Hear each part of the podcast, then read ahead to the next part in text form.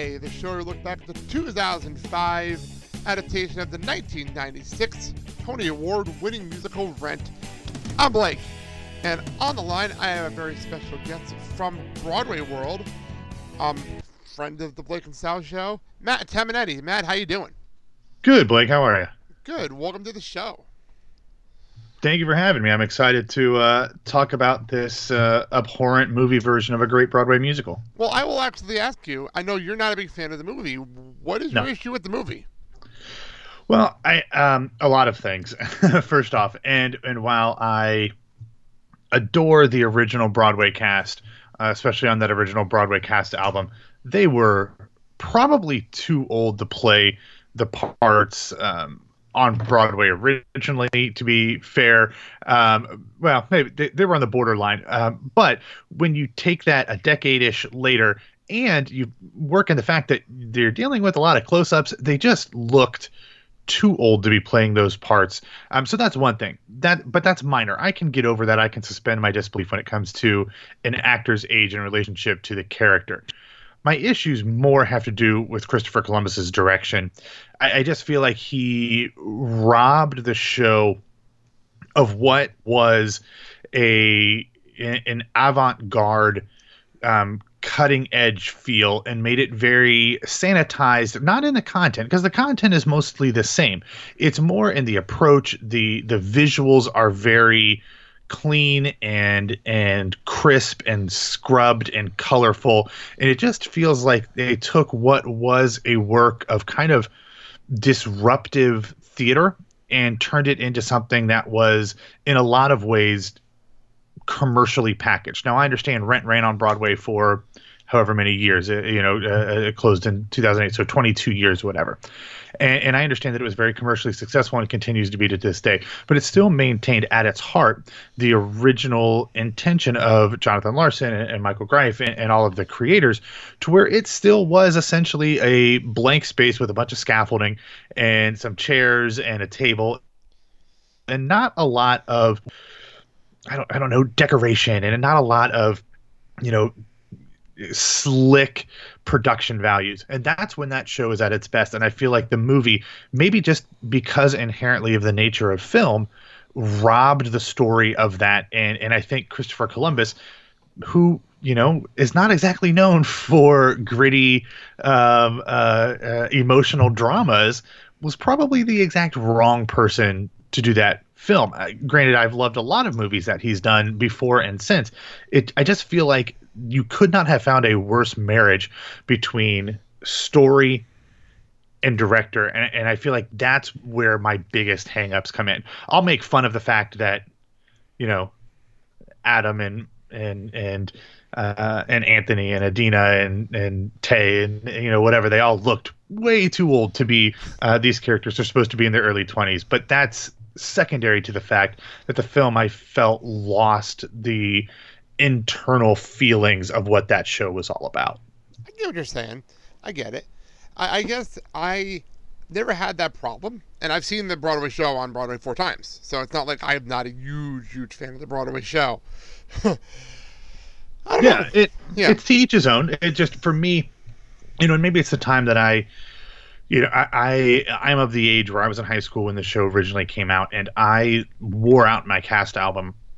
Um, I, I was it was at the time where CDs were around, so I remember putting the CD on, singing it in my room, going to the bathroom to brush my teeth or something, and coming back and being able to continue to sing in the exact same spot two three minutes later because I knew the album that well. So to me, it, this show is so ingrained in my development as a musical theater fan um, that it, it is precious to me. Now I am completely aware that it is not a perfect work of of of musical theater.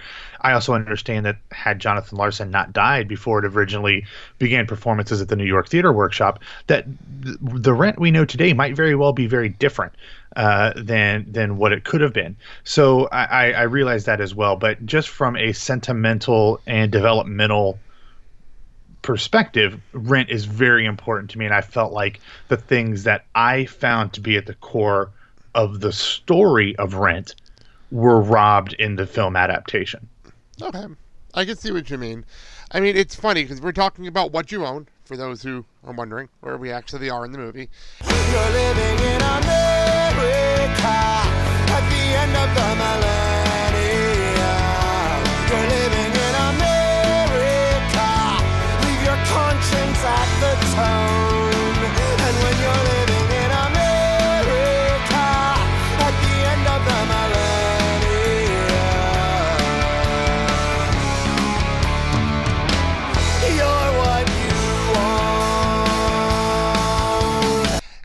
Um, I was rewatching it back right before we got on the line, and taking my notes like I do. I'm very detailed with my notes, and it was one of those things where we're in New York the entire movie. we're here. I'm. I love the fact that we did it in New York. I love the little details they added to make it New York. But then suddenly we're in New Mexico for like Yeah. five minutes. I, I, it's the only thing that's really bothered me this whole movie. The fact that we jumped to New Mexico for, and I understand why they did it. I get it. Sure.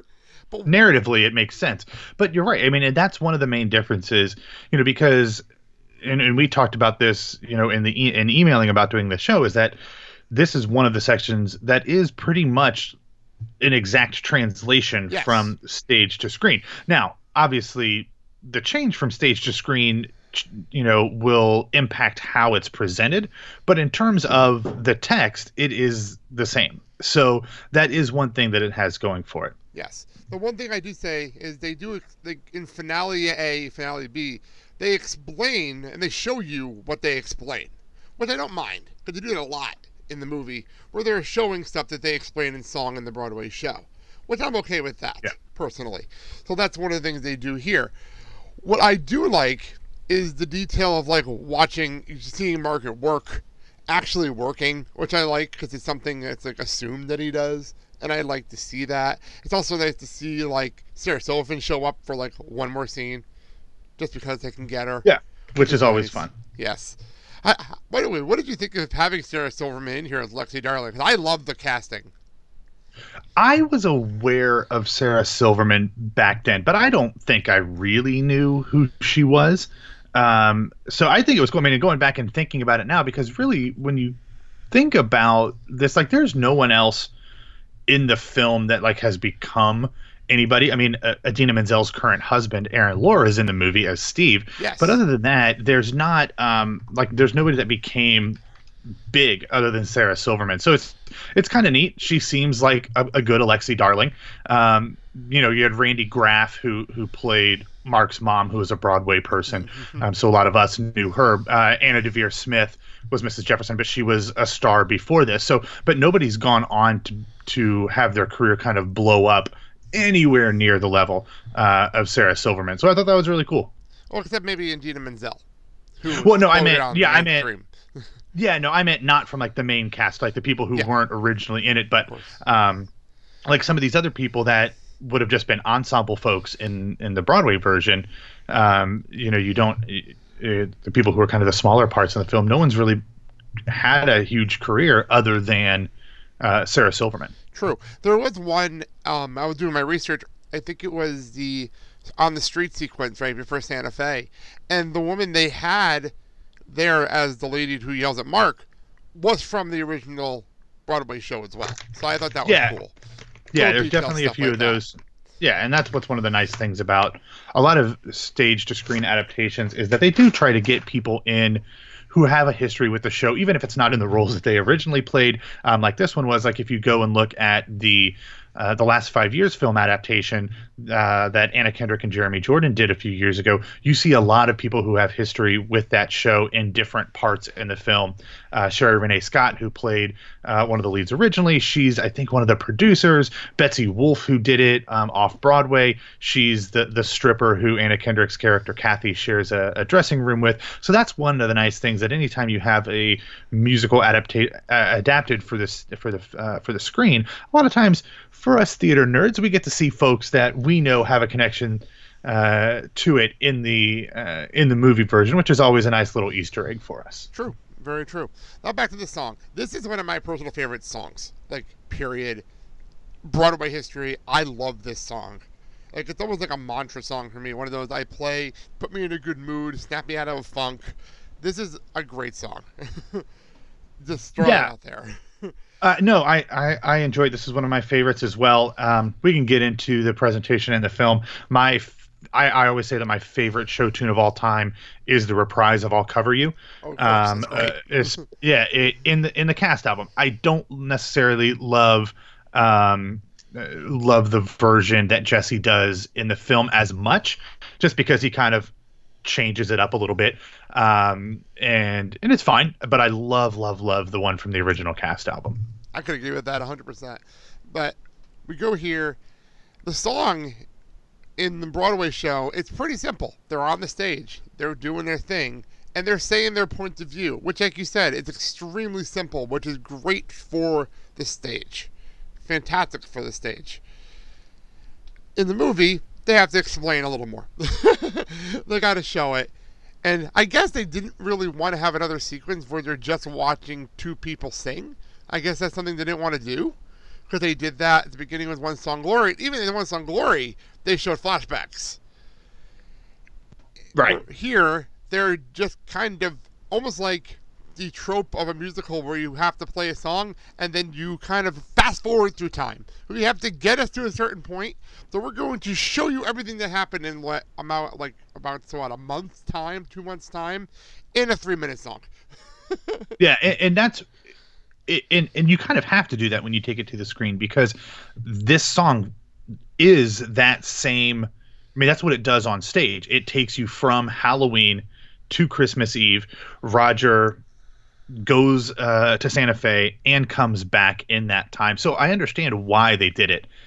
But man, is it cheesy? It's just it's a, I mean that's the Christopher Columbus effect. Is the to me the song works so well on stage because it tells the parallel stories of Mark and Roger. They've had this blow up after um, goodbye love uh, after the funeral, right? And they both get to the fact that Mark um, purposely distances himself from from everybody around him. One because he says it's how he's able to you know to do his art, but Roger accuses him of basically being scared. Mark accuses Roger of doing something similar because he's pushing everybody away because he doesn't want to get hurt. So it's the same parallel stories. What works so well on stage for me is the fact that we see them on stage and it's a duet, even though they're not singing it to each other or in the confines of the narrative with each other. But the choreography of it is so great on stage because what you do is you see them crossing and you see them looking almost directly at each other as they're singing, but then they're passing each other like two ships passing in the night. Obviously, one's in New York, one's in Santa Fe. And the effect of that and the relationship between what is going on for them personally, in their friendship, and in the time when they're apart is really impactful when it's on stage. In the film version, you've got Roger randomly walking through Red Rock. I mean, and it's like, and Mark is singing on his on his bike, and I mean, like, I, I get it. Like, logically, I understand why you have to do it this way but it takes to me what a song is that's super powerful it just makes it a little cheesy and and, and again i don't i'm not a director uh, of, of major motion pictures so i'm not going to question um, christopher columbus that he could have done it differently although i think he could have i don't know what that would have been but it's just i that's the best we got. I mean you couldn't have found a, a more creative way to do that and tell that part of the story while still maintaining what I think is the most impactful visual part of the stage version. I will say I do love the Mark stuff in the montage because I like the fact that he's working out his film and he's kind of in his own world, which I like.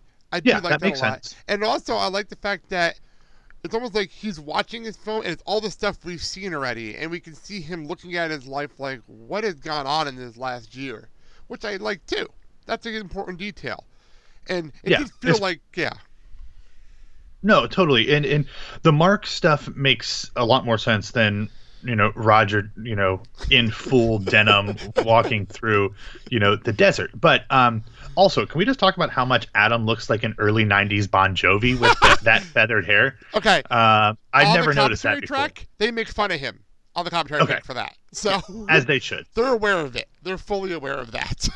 Yeah, you know what's really interesting, and I went back and watched the um the the the last Broadway performance that yes. they filmed and released, and where Will Chase plays Roger. And what's super interesting is one, both Will Chase and, and Adam Pascal have played um, Shakespeare in Something Rotten, Ooh, which yeah. is a musical completely unrelated to Rent. But what's interesting about it is is that in the Broadway version, during this song, Roger has like guyliner and he looks super, you know, it's just such a it's such a very different presentation of the character than what they went for um, on film coincidentally enough, Shakespeare in Something Rotten also wears a ton of guyliner and is actually dressed quite a bit like Roger from the stage version, but that's neither here nor there.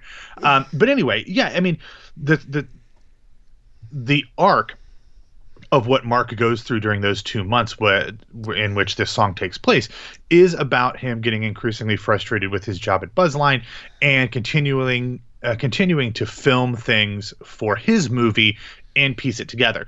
What I think doesn't happen um, in the film version that I think is done really well on stage is we don't have the opening where Mark does the narration for um, some of his packages for Buzzline, which I don't understand because he's a director, not on air, but whatever, that doesn't matter. There's so many plot holes in Rent, it doesn't, you know, just suspend the disbelief because he does the whole vampire welfare queen yeah, I have that right in front uh, of thing. Me. yeah, and so I am Mark so Cohen here from Buzzline. Back to you, Alexi. Coming up next, will vampire welfare queens who are compulsive bowlers. yeah, like that's that's funny. It's a joke. I also don't understand why he throws it back to Alexi and then goes on. That's not how TV works. But again, I digress. So, but we don't get to understand how frustrating his job is during this scene.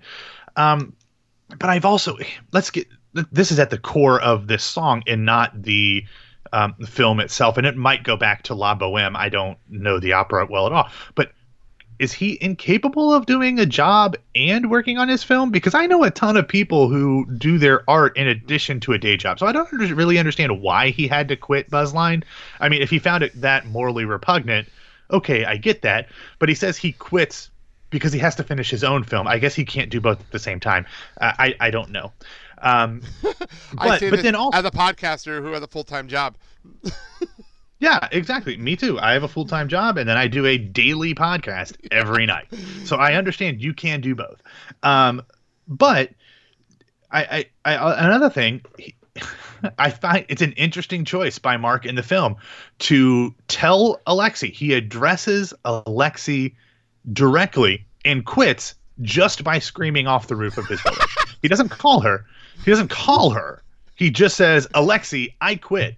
I haven't thought from the top that, of his building. I haven't thought. It's it's it's a little weird. Okay, well I have it's a thought. A little weird.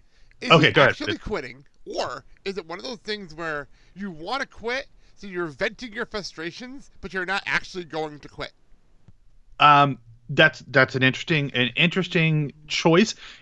On stage, he uses a payphone and calls Alexi. Yes. So if if they are inferring that he does not actually quit, that is not very well established in the film version. No, it would make no. more sense, but again, um, another one of those things that I guess they didn't want to do another cutaway because it's towards the end of the song. uh, just lots and lots of questions. Well, I think that also remember in the movie he actually pays Benny for rent. So he's now paying Benny. So he kind of needs the money. So, yeah, and there's a yeah. whole discussion about there's a whole discussion about Benny, who where it's so interesting that he is framed as the bad guy, and he's obviously a bit of a douchebag. But um, is he really a bad guy? Like, we, we had this discussion a couple episodes yeah, like, ago with a guest. We relate to Benny more as adults. Yes. Well, and and also totally the whole like cheating on his wife thing that that oh, goes yeah, without yeah. saying. But that's really not why he's the bad guy in the show. Like they re- they don't really seem to care about this in the show. The show frames him as the bad guy because he wants to make an arts company and take an abandoned lot and turn it into a building. Like, he wants to make their lives better. yes, like he literally tells them that if you stop our mutual friend from doing something that can hurt me personally, you know, business wise, I'll let you live here for free and work here for free. Like that's not a bad guy. Now, granted, the all the whole peripheral stuff about you know kind of just being a general jerk and cheating on his wife that's great. But that's not really why Jonathan Larson says he's a, he's a bad guy. Yeah, I feel like we just had this conversation a couple of shows ago. Same mentality. Benny is not a bad the bad guy in the story. Yeah. I mean, yeah. at all. yeah, but whatever. You know, no, it, it, it is what it is, and it's just you know, musical theater is an art form where you just kind of have to go with it because it's not a realistic uh, medium, and that's why it's so hard for, in my opinion, for musicals to translate to movies. And that's why so many of them are so bad, especially the ones that are not naturalistic. Things like Nine, which is an incredibly artistic show on stage, translated to an absolutely horrific movie. Um, because it's hard to take a show that is not told with a bunch of pop and circumstance. It doesn't have a, a ton of, of of set changes. Doesn't have a ton of literal things happening on stage and make it work in a medium that is probably the most naturalistic medium that we have in art. Theater is probably, at least in performing arts, the least, and film is the one that is probably the most. So it is hard just to make sure that the feeling and the tone that I was talking about at the beginning that I don't think Christopher Columbus got, that's just hard to work for any movie musical. And the ones that tend to work are the ones that embrace it not being literal. Things like Chicago, the Chicago film that uh, uh, approached that text as not being super literal. All of the songs are kind of these dream sequences. Now that works with Chicago, would not work with Rent, I don't think. No. Also, uh, also something like uh, like Into the Woods, not a great film, but a good film. But it's about magic, so of course it's you, you know you what you want with that. But this is a story about real people in the real world and it, it's just a hard thing to do to make it work. But my point, going back to Benny, is that you just kind of have to go with musicals. They're going to take you places, and things aren't going to make sense, but you just go with it because you don't really have a choice. I got a question for you because um, the next big musical outside of like Mary Poppins and stuff like that is In the Heights. What do you are you worried about that transferring to film? Because I'm not. What do you think? Um, actually, what's interesting is, is I was actually in my head thinking in the Heights um, when I was talking about the plot holes. There's a ton of oh, plot yeah. holes in the Heights. Oh yeah, there um, is. like just like just like a ton, like timeline uh, timeline wise. Um, three days. There's a lot of weird stuff. Yeah. Yeah. Well, and, but yeah, and that and the whole water thing, and like how old is is um is, uh, is Nina? Well, yeah. How old is Nina? And how old is Navi and and Benny? Uh, again, another Benny. Yeah. Um, but and, man, did Chris Jackson ever play Benny and Rent? I don't know. Anyway, I um, don't know. I he played Simba. he was Simba on Broadway at one point. But anyway, that's neither here nor there. Um, no, I'm not super worried about it because it is a story that I think naturalistically can work. I also think that audiences are going to give Lin Manuel Miranda a lot of just credit. They're just going to be like, okay, I can get into this. I know right. what he does. Um, and I also think that the music is so good and it it feels much more current than maybe Rent did a decade later. Um, the, you know when the movie came out. So I I, I don't anticipate in, in, the Heights being any problem. I mean, I'll, I'll also of course depends on who stars in it. I think um, the director Jon Chu, who um, did uh, Crazy Rich Asians, I think he is more than capable of handling this type of property. So I, am really, uh, I, am really excited for it. I, I think it, it's one of my favorite shows. Uh, this and Rent, they're they're in my top four or five favorite musicals of all time. So I'm very excited to see what they do with it. So one more question I have for you, as the Rent person, you were in New York recently. Jonathan Larson project. I didn't know much about it. I know you saw it. Don't tell people about the Jonathan Larson project yeah, that that's really the reason that I, I went up for just two days in mid October, first week of October. The Jonathan Larson Project is um, a concert, and it has been announced that it's going to be turned into a cast album, and I would imagine that it'll end up being licensed. It was basically um, the the brainchild of producer and Broadway historian uh, Jennifer Ashley Tepper, who is the programming director. Um, at uh, Feinstein's 54 Below, which they call the Broadway Supper Club. It's a cabaret venue and she is also the uh, she is working as the historian slash dramaturg on um, the film version of Tick Tick Boom, which is another Jonathan Larson um, musical that is actually being directed by Lin Manuel Miranda. Um, so, so there's that that whole kind of synergy. But anyway, she was able to get access to all of Jonathan Larson's papers and recordings that are housed at the Library of Congress, and she went through them and found all these songs that have never really been heard before, um, maybe other than a few times you know that that jonathan played them for friends. And when he died in 95 96 um, i can't remember exactly the year it was he they, they just kind of died with him. Tick tick boom was a one person show that he did by himself that after his death his family gave approval to a playwright to kind of mold it into a three-ish person musical. But really other than that none of his works have been uh, kind of presented to the public. So Jennifer Ashley Tepper worked with the Jonathan Larson family and was able to get permission to have these songs done. So they had an incredible cast of, of five musical theater actors and some a, a different guest for every performance, and they did what essentially amounted to a song cycle where it told the story. Uh, uh I mean, I guess it really didn't tell a story, but it, it showed you a lot of the different times of color that Jonathan Larson had in his writing. Everything from, if you didn't know, he wrote a musical about 1984, not the year, the book.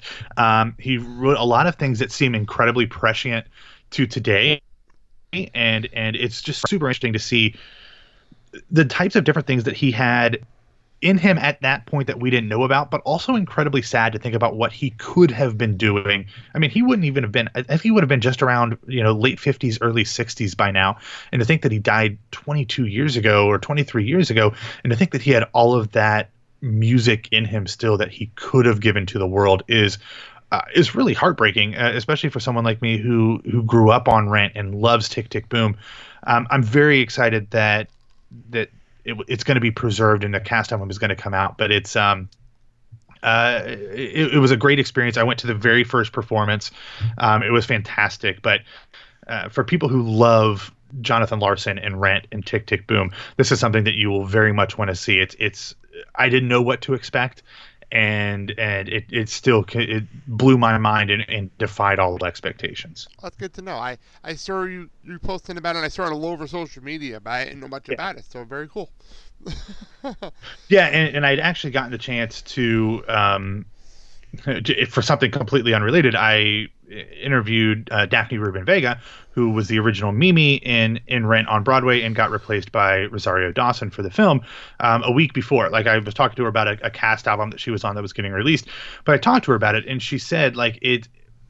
What's so interesting about the songs that were used in the Jonathan Larson project is like she said this is Jonathan like this is to hear him this way like this is the stuff that we know him as. This is who we knew him as.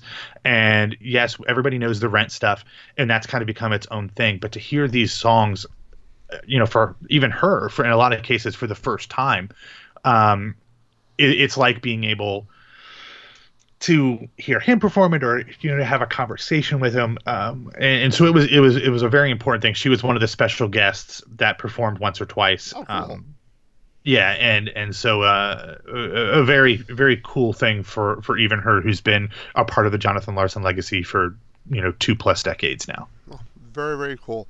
Well, Matt, thank you for coming on. This was a lot of fun. Yeah, it's nice to hear the other perspective because we're always so positive. What's actually no, it's not a bad thing. I actually wanted that perspective. I say that over on Clerks Minute a lot. Not everybody likes the movie, so we no. have the opposite perspective. You know? No, and, and, like I, I told you when you originally asked me, it's like I don't really like it. So as long as you're okay with that, um, we'll be good. And like I said, I love Rent, so I am very appreciative of the fact that it has been preserved in this way. However, if you have access to, I guess this is on Netflix, but if you have access to streaming, I would recommend the filmed version of the last week of Broadway performances instead but that's just me being you know a theater originalist and I, and I just enjoy the theater side of things more. I just had one more question. What do you think of for rent live on fox? Because this our show is going to lead in almost to rent live. What do you think of it?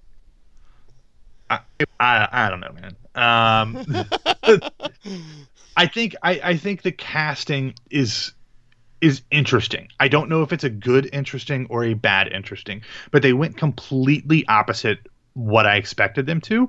And so I guess that's a good thing. So I appreciate the fact that they're taking risks because I feel like if Jonathan Larson was still alive, he wouldn't want just the same rent done in a new medium. I think Jordan Fisher, who is going to be playing uh, Mark, is a really interesting choice. I mean, he's you know Mark has always played as a Jewish white guy, and and this Mark is still going to be Jewish, I would assume, because that's in the text.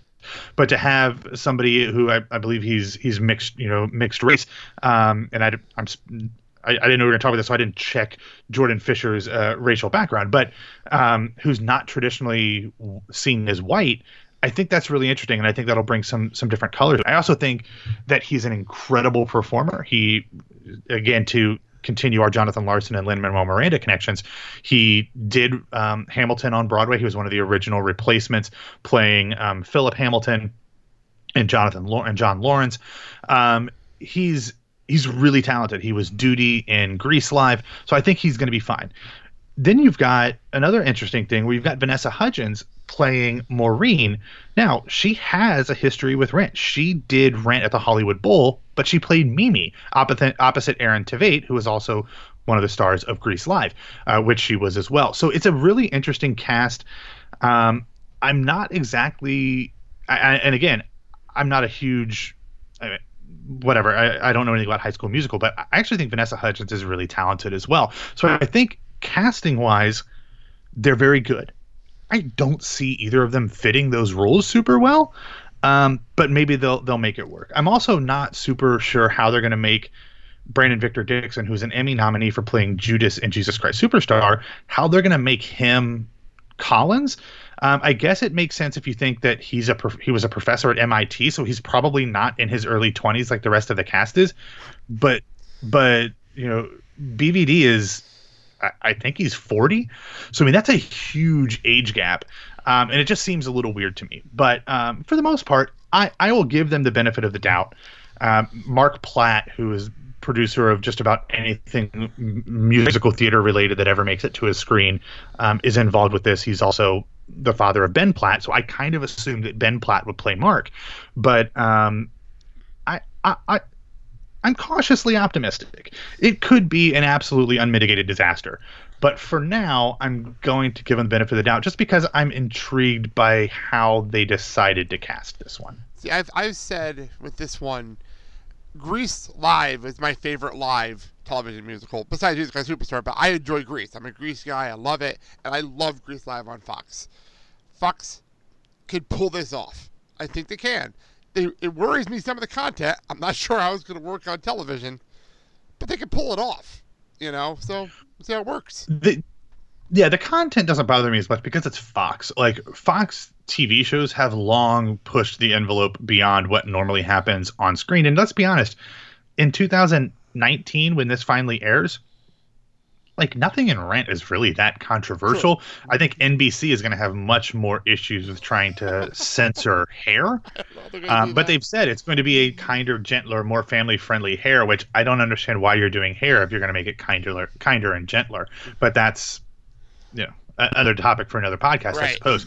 But it's just um, you know lots of interesting choices, and I appreciate interesting choices. Like if you're going to do something do do it with a fresh perspective. Don't just try to recreate what's already been done. And if you can do that, I, I'm here for it. I'll give you the benefit of the doubt. All right. Well, Matt, why don't you plug away Broadway World? Go for it. Um, yeah, you can follow uh, Broadway World at Broadway World on uh, Twitter. I think we're official Broadway World on Instagram. We're on Facebook as well. Um, we are the largest theatrical website in the world. So if you need theater news, that's where you can get us. You can find me on Twitter and Instagram at BWW Matt, And I do a daily theater podcast called Today on Broadway, as well as host a show called Tell Me More on the Broadway Radio uh, network. You can find us wherever you get podcasts, Apple, iTunes, Stitcher, wherever, um, by searching for Broadway Radio. So I appreciate all the uh, opportunities to plug, Blake. No problem at all. And thank you, Matt, for coming on. This was a lot of fun. Thank you so much. Thank you. And um, everyone else, we're part of the Filling Void Podcast Network. You can hear me every Monday, Wednesday, Friday on Clerks Minute talking about Clerks 2, and also every single Friday on the Blake and Sal Show. Um, thank you all for listening. I hope you guys had fun hearing our conversation. kind of off the beaten path of the of the actual movie. Not a problem. And thank you all for having a good day. No.